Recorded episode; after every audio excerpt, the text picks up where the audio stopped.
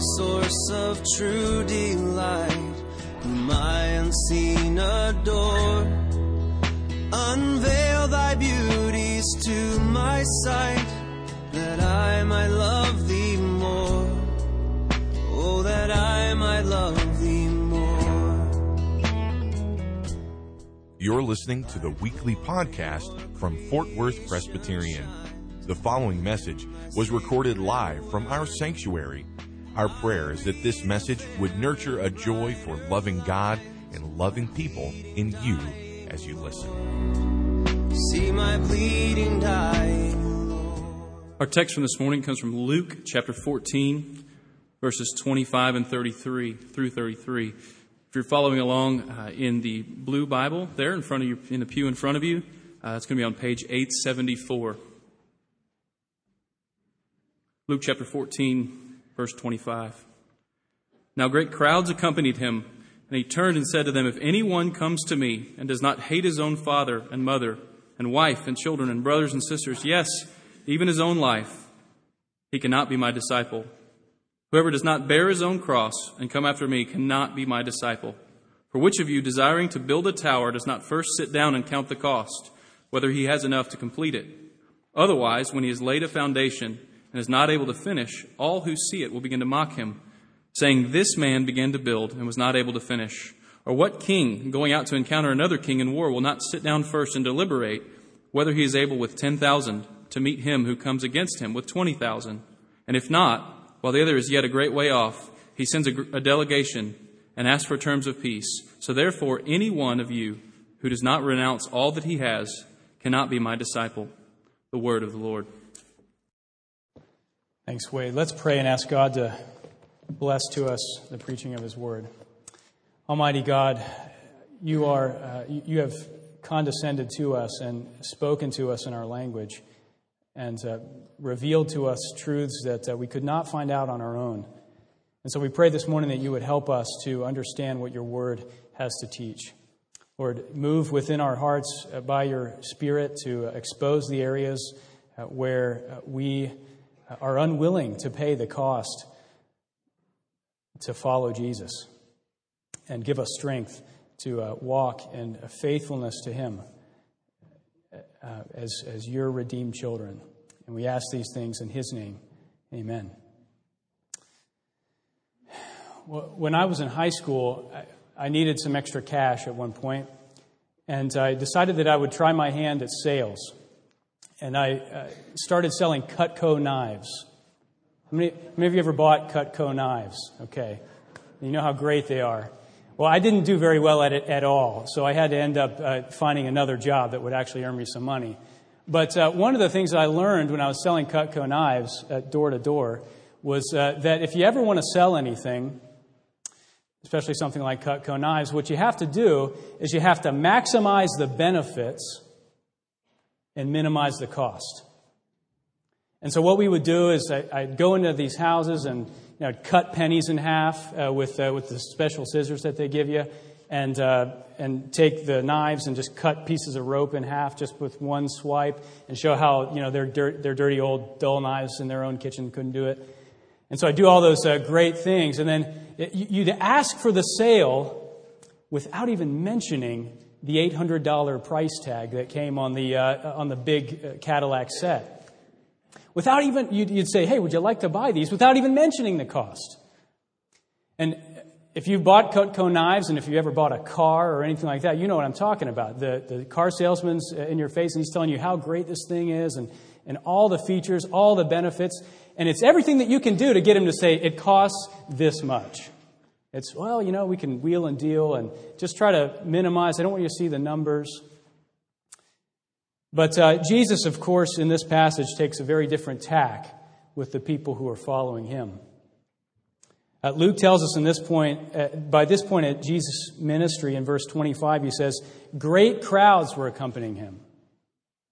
Now, you would think that at this point Jesus would be really excited about all these people who are following him and, and that he would do everything that he could to kind of maximize the benefits of, of keeping them there and minimizing the cost of what it means to, to really, truly follow him. But as, as we saw, as, as Wade read, it's precisely when his popularity is, is growing among the people in, in Judea that he hammers home these really difficult words about the cost of what it means to follow him. And you see, Jesus doesn't want any of his followers coming to him under any illusion that, that following him means total cost of everything that you have. He doesn't want anybody coming under false pretensions that, that they can have Jesus and have everything else too. He wants them to be to make an informed decision if they choose to be his disciple. Uh, so, this passage is essentially an exhortation to consider seriously what it means to follow Jesus. What is it going to cost you to follow him? Now, this passage has immediate relevance for uh, any of you who are, are not Christians and who are perhaps here considering whether or not Christianity is something that you'd like to, to give your life to, whether or not Christ is someone you would like to follow. And uh, you're weighing that out. And uh, Jesus here gives you a realistic picture of what it looks like to follow him. He's giving you informed, con- he wants you to make informed consent, to use a legal term. But it's not just to those who are not Christians that uh, this passage is relevant. Uh, it, it, does, it also has something to say to us who have been following Christ for some time. It, because, uh, as many of you know, being a disciple of Christ does not the cost of following him is not a paid up front kind of cost, is it? It's paid in installments. It's something that you pay throughout your life. And in different phases of your life and different challenges as they come up, uh, the cost changes, doesn't it? And sometimes uh, it gets really expensive to follow him. And so we too need a reminder of what it means to follow Jesus. What is it going to cost us? What is it costing us now? And an encouragement to consider that again. And so, in our passage this morning, Jesus calls us to carefully consider the cost of Christianity. He calls us to carefully consider the cost of Christianity. And there are three things I want us to look at uh, with respect to the cost. The first is I want us to look at the command. What, what is Jesus actually commanding us to do in these verses? The second thing I want to look at is the cost itself. What, what exactly does Christianity cost? What's the price tag? And, and third and finally, I want to look at the motive for paying the cost. Why would anybody pay this steep cost to follow Christ? So that's where we're headed. So, first, let's examine the command. What, is, what exactly is Jesus commanding us to do in these verses? Well, what, he, what he's actually commanding us is to consider or deliberate or think carefully about the cost. You see, it's not, it's not essentially a command to pay the cost. It's not a command to follow him, even. The, the, the heart of his command is consider, count, think about it. Where do I get that? Well, uh, get it from these two mini parables that Jesus tells in verses 28 to 32. Uh, in the first of which, he, he asked the disciples what they would do if they wanted to build a tower. Now, they would build a tower maybe in a vineyard to watch out for people who are coming to steal the grapes or to watch out for wild animals, or they could build a tower to store more stuff in it, um, like the guy in, a, in, a, in, an earlier parable in Luke to, to store his grain. But uh, he asked him, what, what would you do if that was what you wanted to do? You wanted to build a tower. And he says, the reasonable thing to do is you'd first you'd sit down and you'd get out all your resources, your tools and your wood and your concrete, and you'd figure out if you had enough uh, if you had enough in your bag to, to do it. Do you have enough to, um, to get the job done? And in the second mini parable, he uses the example of a king who's going out to war. And this king is being attacked by another king. We know that because he sends out a delegation and asks for peace at the end. But the king does the same thing as the builder. He says, Do I have enough? He goes out to look at his men and he says, Do these 10,000 guys, uh, can they do it? Against the 20,000 my enemies. So they, t- they take time to carefully consider what, it, what it's going to cost them. And what, what Jesus is implying here is he says, Why would you take so much time to consider the cost of buildings and battles, but not the same amount of time to consider what it costs to follow me? He's trying to show them this inconsistency in their life. Well, why does Jesus stress the importance of considering the cost? What, why, what are the consequences if we don't consider the cost of Christianity? Well, the first parable gives us the answer, and that is that if we fail to realistically count the cost, if we fail to realistically think about what it's going to cost us to follow Him, then we're not going to make it. We're not going to, we're not going to go the long run. We're not going to make it in the end. You see, when, when the cost ultimately exceeds our expectations of what we thought it was going to cost, we're not going to pay it, Jesus says. Now, in the same way, uh, if we fail to count the cost not just of buildings or battles, if we, if we fail to count the cost of following Jesus, Jesus is saying, You're not going to make it in the end. If you make a decision to follow me, it's not going to be one that lasts unless you take this step. Now, I'm not saying that Jesus is teaching that, that we can fall away, that we can lose our salvation, or that somehow our, our uh, perseverance in the faith depends on how well we consider the costs. But what Jesus is doing is uh, he's saying that one way that God preserves us in the faith, one way that God keeps us here, is by challenging us to, to consider, to count the cost.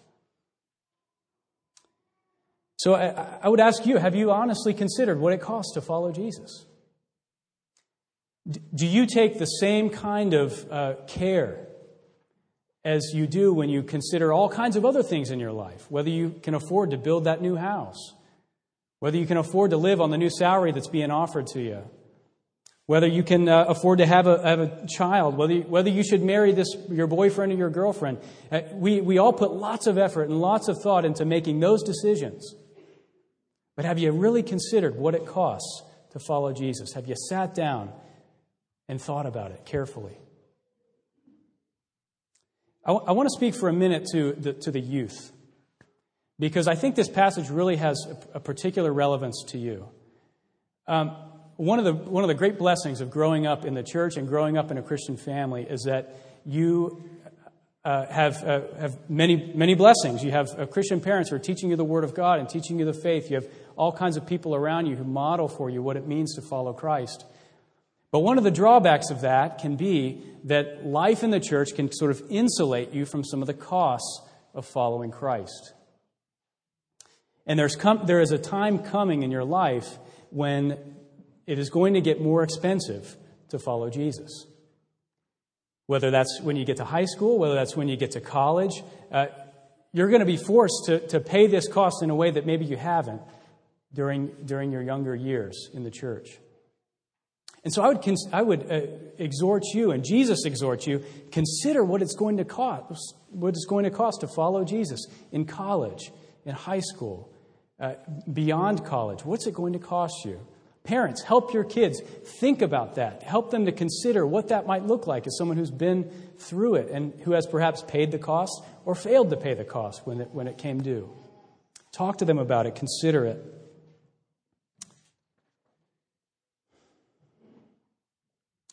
Okay, so that's the, that's the command. That's, that's what Jesus is commanding us to do, is to count the cost. But what, what exactly are the costs that Jesus wants us to consider? What exactly does he want us to, what exactly are the costs? Let's look at the cost itself. Jesus gives us three concrete costs in this passage that he sort of tags for us with this one phrase that he uses three times, and that is, He cannot be my disciple. He uses it in verse 26, verse 27 and verse 33. Three times he, he repeats it. First of all, the cost of discipleship is relational. It's relational.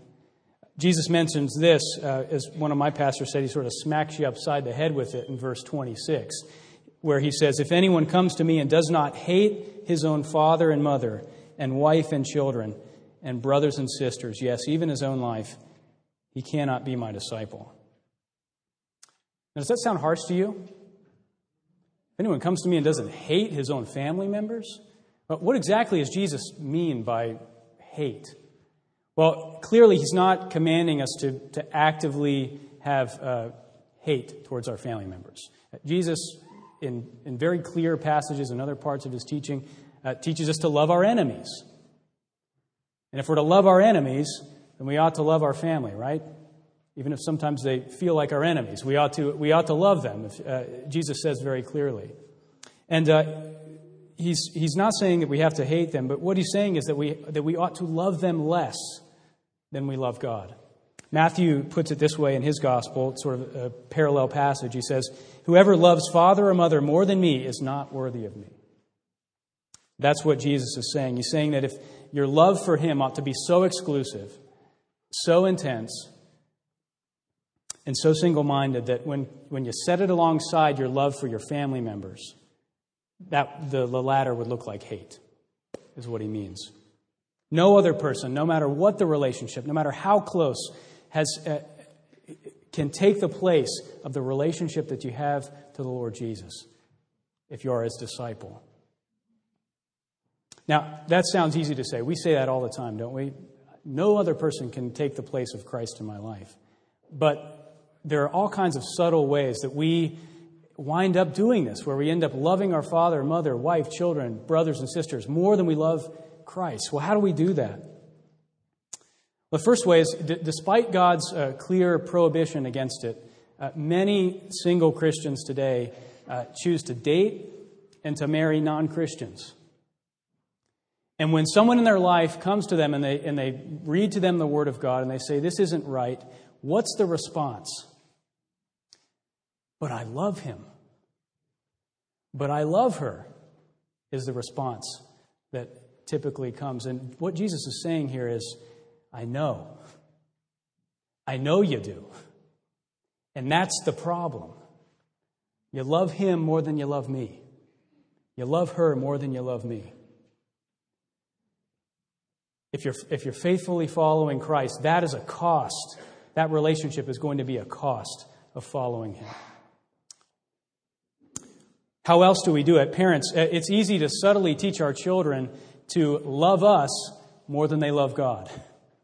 When we say things like, it makes me so mad when you do that, or what you did was so disappointing to me, you ought to do better.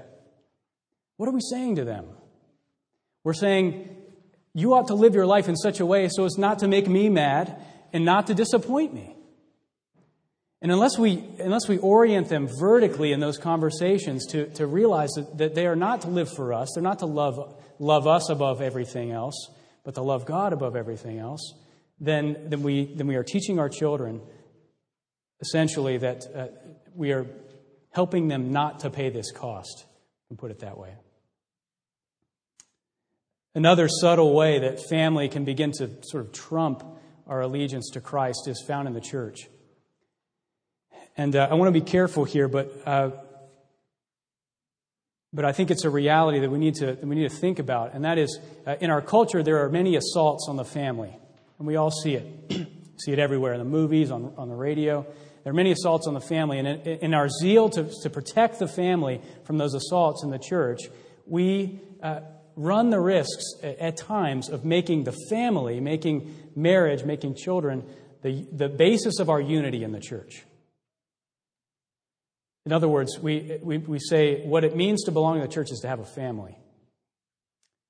And we talk about family all the time, and we have single people over at our house, and we talk about our kids all the time. And, and um, people who aren't married and who don't have kids end up feeling like that marriage and children is a ticket into the in, inner circle of the church.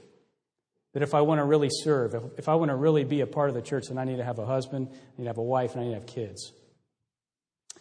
And you see, when that happens, it, it, it, uh, it takes the place of the gospel, which is what unites the church together. And while Jesus nowhere in his ministry uh, says that the relationship with, uh, that the family is unimportant, he's always everywhere saying that the, the family is important. His statement here relativizes that importance in light of our relationship to him. He relativizes it. So that's the relational cost of following Christ. The, the second cost is a personal cost. Cost of discipleship is also personal. Look at verse 27. He says, Whoever does not bear his own cross and come after me cannot be my disciple. The cross in the first century was, of course, the, the Romans' uh, means of execution. It was what they used for capital punishment. And the cross was, uh, was painful, the cross was public, the cross was uh, shameful, and to the Jews especially, the cross was because uh, in Deuteronomy 21, it says that to hang on a tree, to hang on a cross, was a sign that God had cursed you. And so to the Jews, to, to pick up a cross would have been a shameful thing. Yet Jesus says the cross is the accessory to the Christian life. Identifies it as what sums up what the Christian life looks like, what it means to follow him, is to carry a cross. What he's saying is that Jesus' disciples, without exception, all of them, pastors included, are, are not to live lives of acquisition, but to live lives of self denial. We're not to live lives seeking the approval and the accolades of the world, but seeking self sacrifice for the sake of other people. Now, we read this and we think immediately, Jesus is calling me to be a martyr, to die for the faith. And I think that's right. I think Jesus is calling his disciples to that. And many of them, for many of them, that was a reality. But what happens when we only see that is that we think, yeah, I'm prepared to die for the Lord. Whenever he gives me the chance to die for him, I will. Yet, in our, in our world, that may, be the, that may be the case for us someday. I hope not. But when we see it exclusively as dying uh, for our faith, we miss all the daily ways that Jesus calls us to pick up our cross and to follow him. What does it mean to bear your own cross? To bear your own cross means to speak up when silence is far more comfortable. To bear your own cross means to, means to be silent when speaking would be more comfortable, when you just have that choice zinger of a comeback that would feel so good to say. To bear your own cross is to be quiet in those moments. To bear your own cross means to talk it out when you'd rather just roll over and go to sleep. To bear your own cross means to give and give and give without any expectation of receiving anything in return. To bear your own cross means to dive in, engage, settle conflicts when what you want to do, when everything in you is screaming, retreat, get back, don't get involved. To bear your own cross means to dive in and engage in those circumstances. To bear your own cross means to own up to your own sins, to own up to your own failures. As uncomfortable as that is, I know it is, because it's a daily occurrence. But it means to own up to those things, no matter how uncomfortable they might be. When everything in you is saying, hide it, hide it, don't say anything, just pretend that everything's okay. Iain Duguid, one of my seminary professors, once said if you are willing to suffer the consequences, obedience to God is always an option. If you are willing to suffer the consequences, obedience to God is always an option. To bear your own cross means to suffer the consequences of obedience to God. So the cost of discipleship is relational, the cost of discipleship is also personal. Uh, thirdly, the cost of discipleship is also total.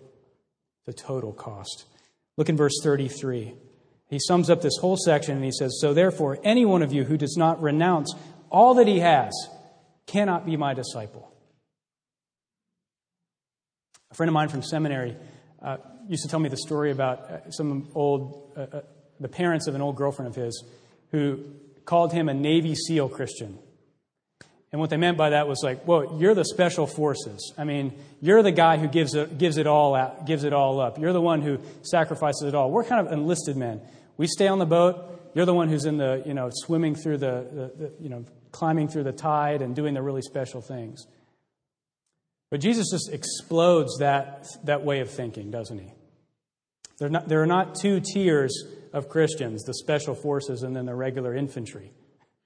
It's everybody who, who is called to give up everything for Christ. Now, some have heard this passage to mean, well, if, it, if I just take this at face value, what that means is I'm going to become a monk. I just need to, I need to leave my family and I just need to sort of go out into the desert and not wear any clothes or anything like that. And uh, people have done that. Uh, built a ta- one guy in church history built a tower, and he lived up there for the rest of his life. But you see, that would be too easy, wouldn't it?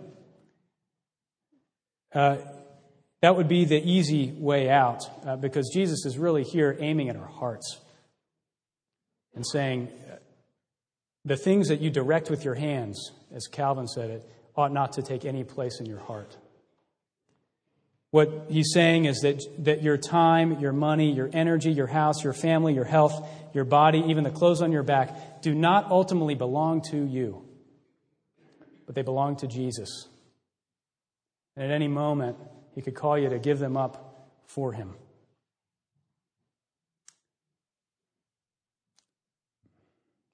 So, is, are you paying that cost?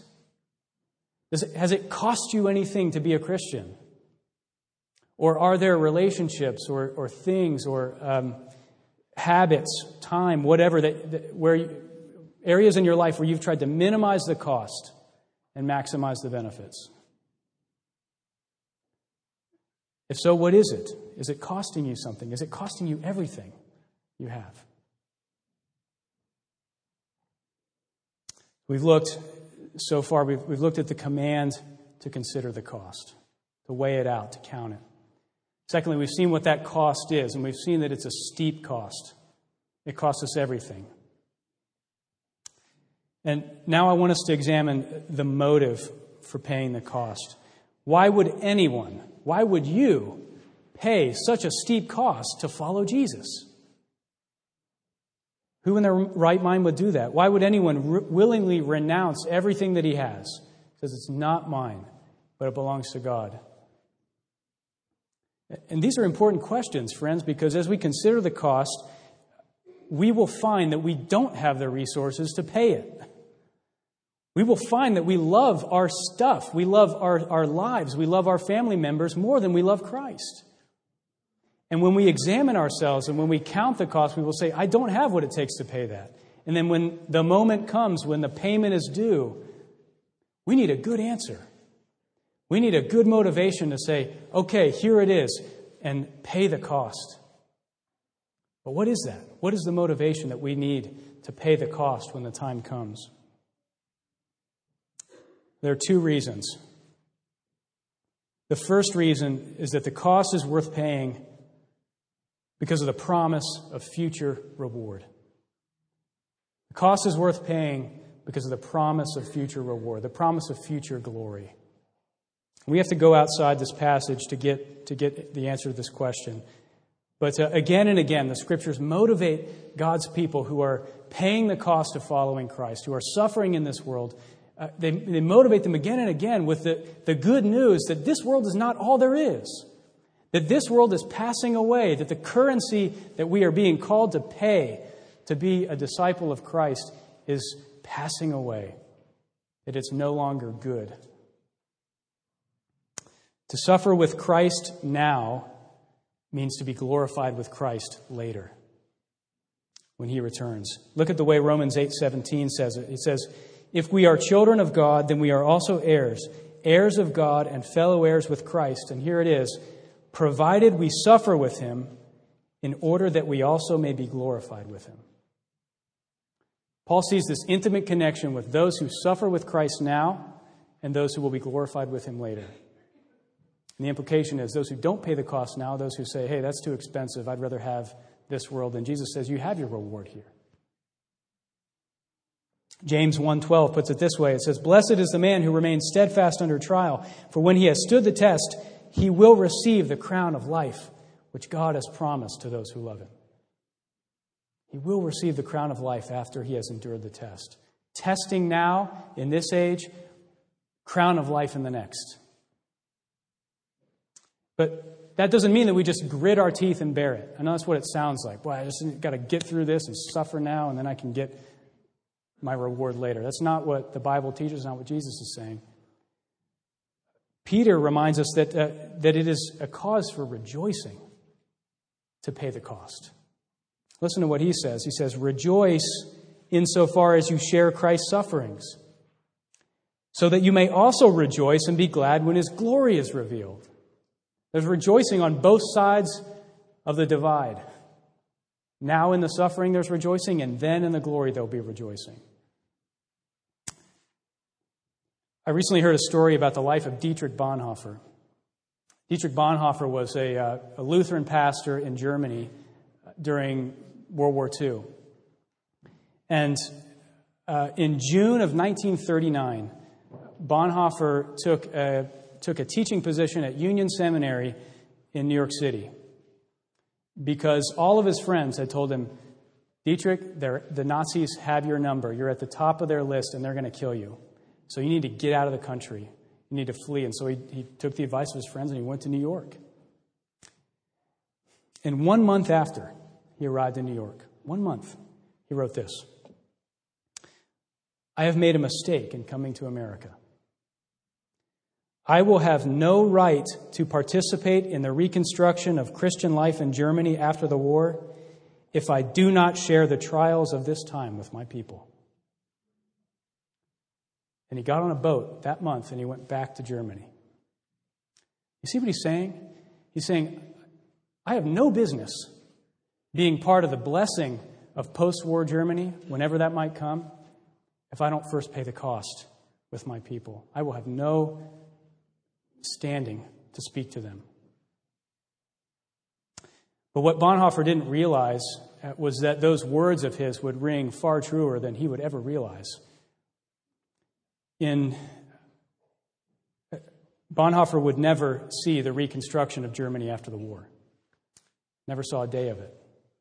In, on April 9th, in 1945, nine days before the Nazis surrendered to the Allies, Bonhoeffer was marched by the SS troops uh, naked through the concentration camp in Flossenburg up to the gallows, uh, and he was hanged as a traitor nine days before the Allies uh, liberated Germany.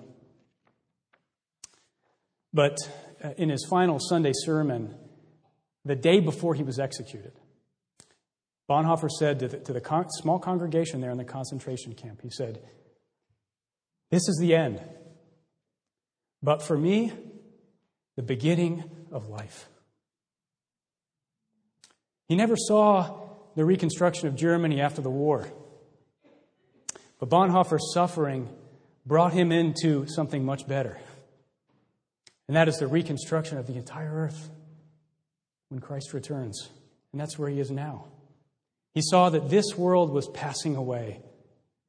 And that even if they took his life, he would, the beginning of his life was actually when he died. Friends, this world is coming to an end. And the world beyond it is, is, is far greater than we could ever imagine. So why not pay the cost? Why not pay the bankrupt currency that we've been given in our lives to follow Christ into the world where there will be no suffering, where there will be no cost anymore? So the cost of discipleship is worth paying because of the, because of the, the bounty that is being given to us in the world to come. But finally, the cost of discipleship is worth paying because the cost paid by you is just a reflection of the cost paid for you. The cost paid by you in this life is merely a, a, a reflection of the cost that Jesus paid for you in his life and his death. Luke reminds us several times throughout this section in his gospel that Jesus is not just teaching and, and healing, wandering around aimlessly around Palestine, but he's on a mission. And he's on a mission that ends where? In Jerusalem. And he has already set his face to Jerusalem and is marching there. And he as he's told his, disciples already, that he must suffer many things, be rejected by the elders and the chief priests and the scribes, and be killed, and on the third day rise again.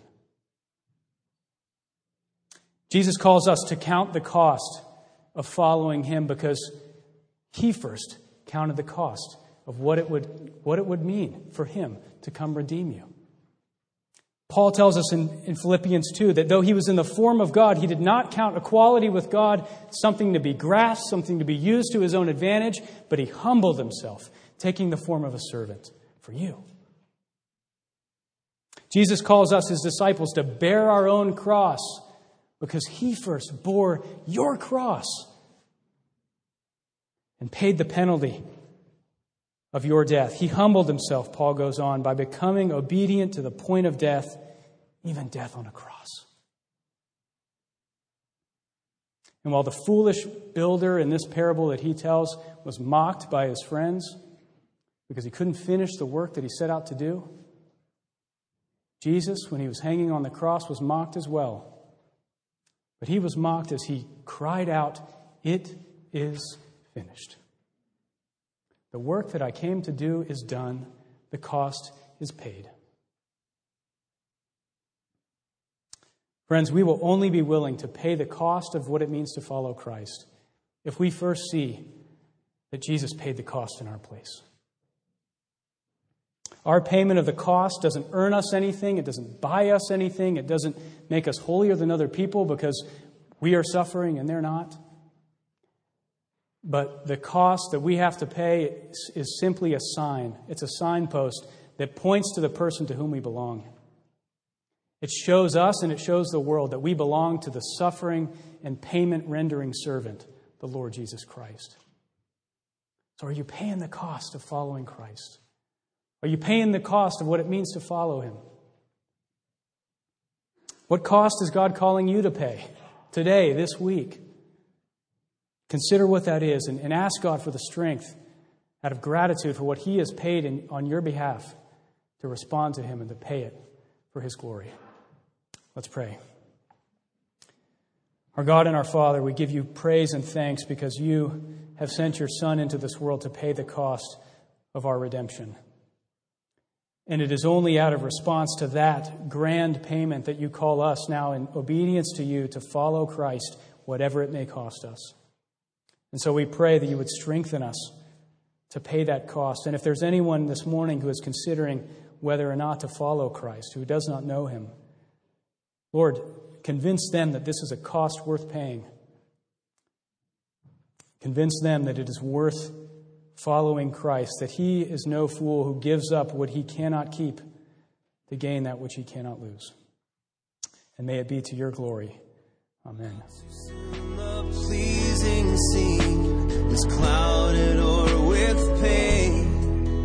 Thank you for listening to this weekly podcast from Fort Worth Presbyterian. Our prayer is that this message was able to nurture a joy for loving God and loving people in you. Please visit our website for worship service times, directions to the church, and to subscribe to this podcast. Our web address is fortworthpca.org. Fort Worth Presbyterian is a part of the Presbyterian Church in America.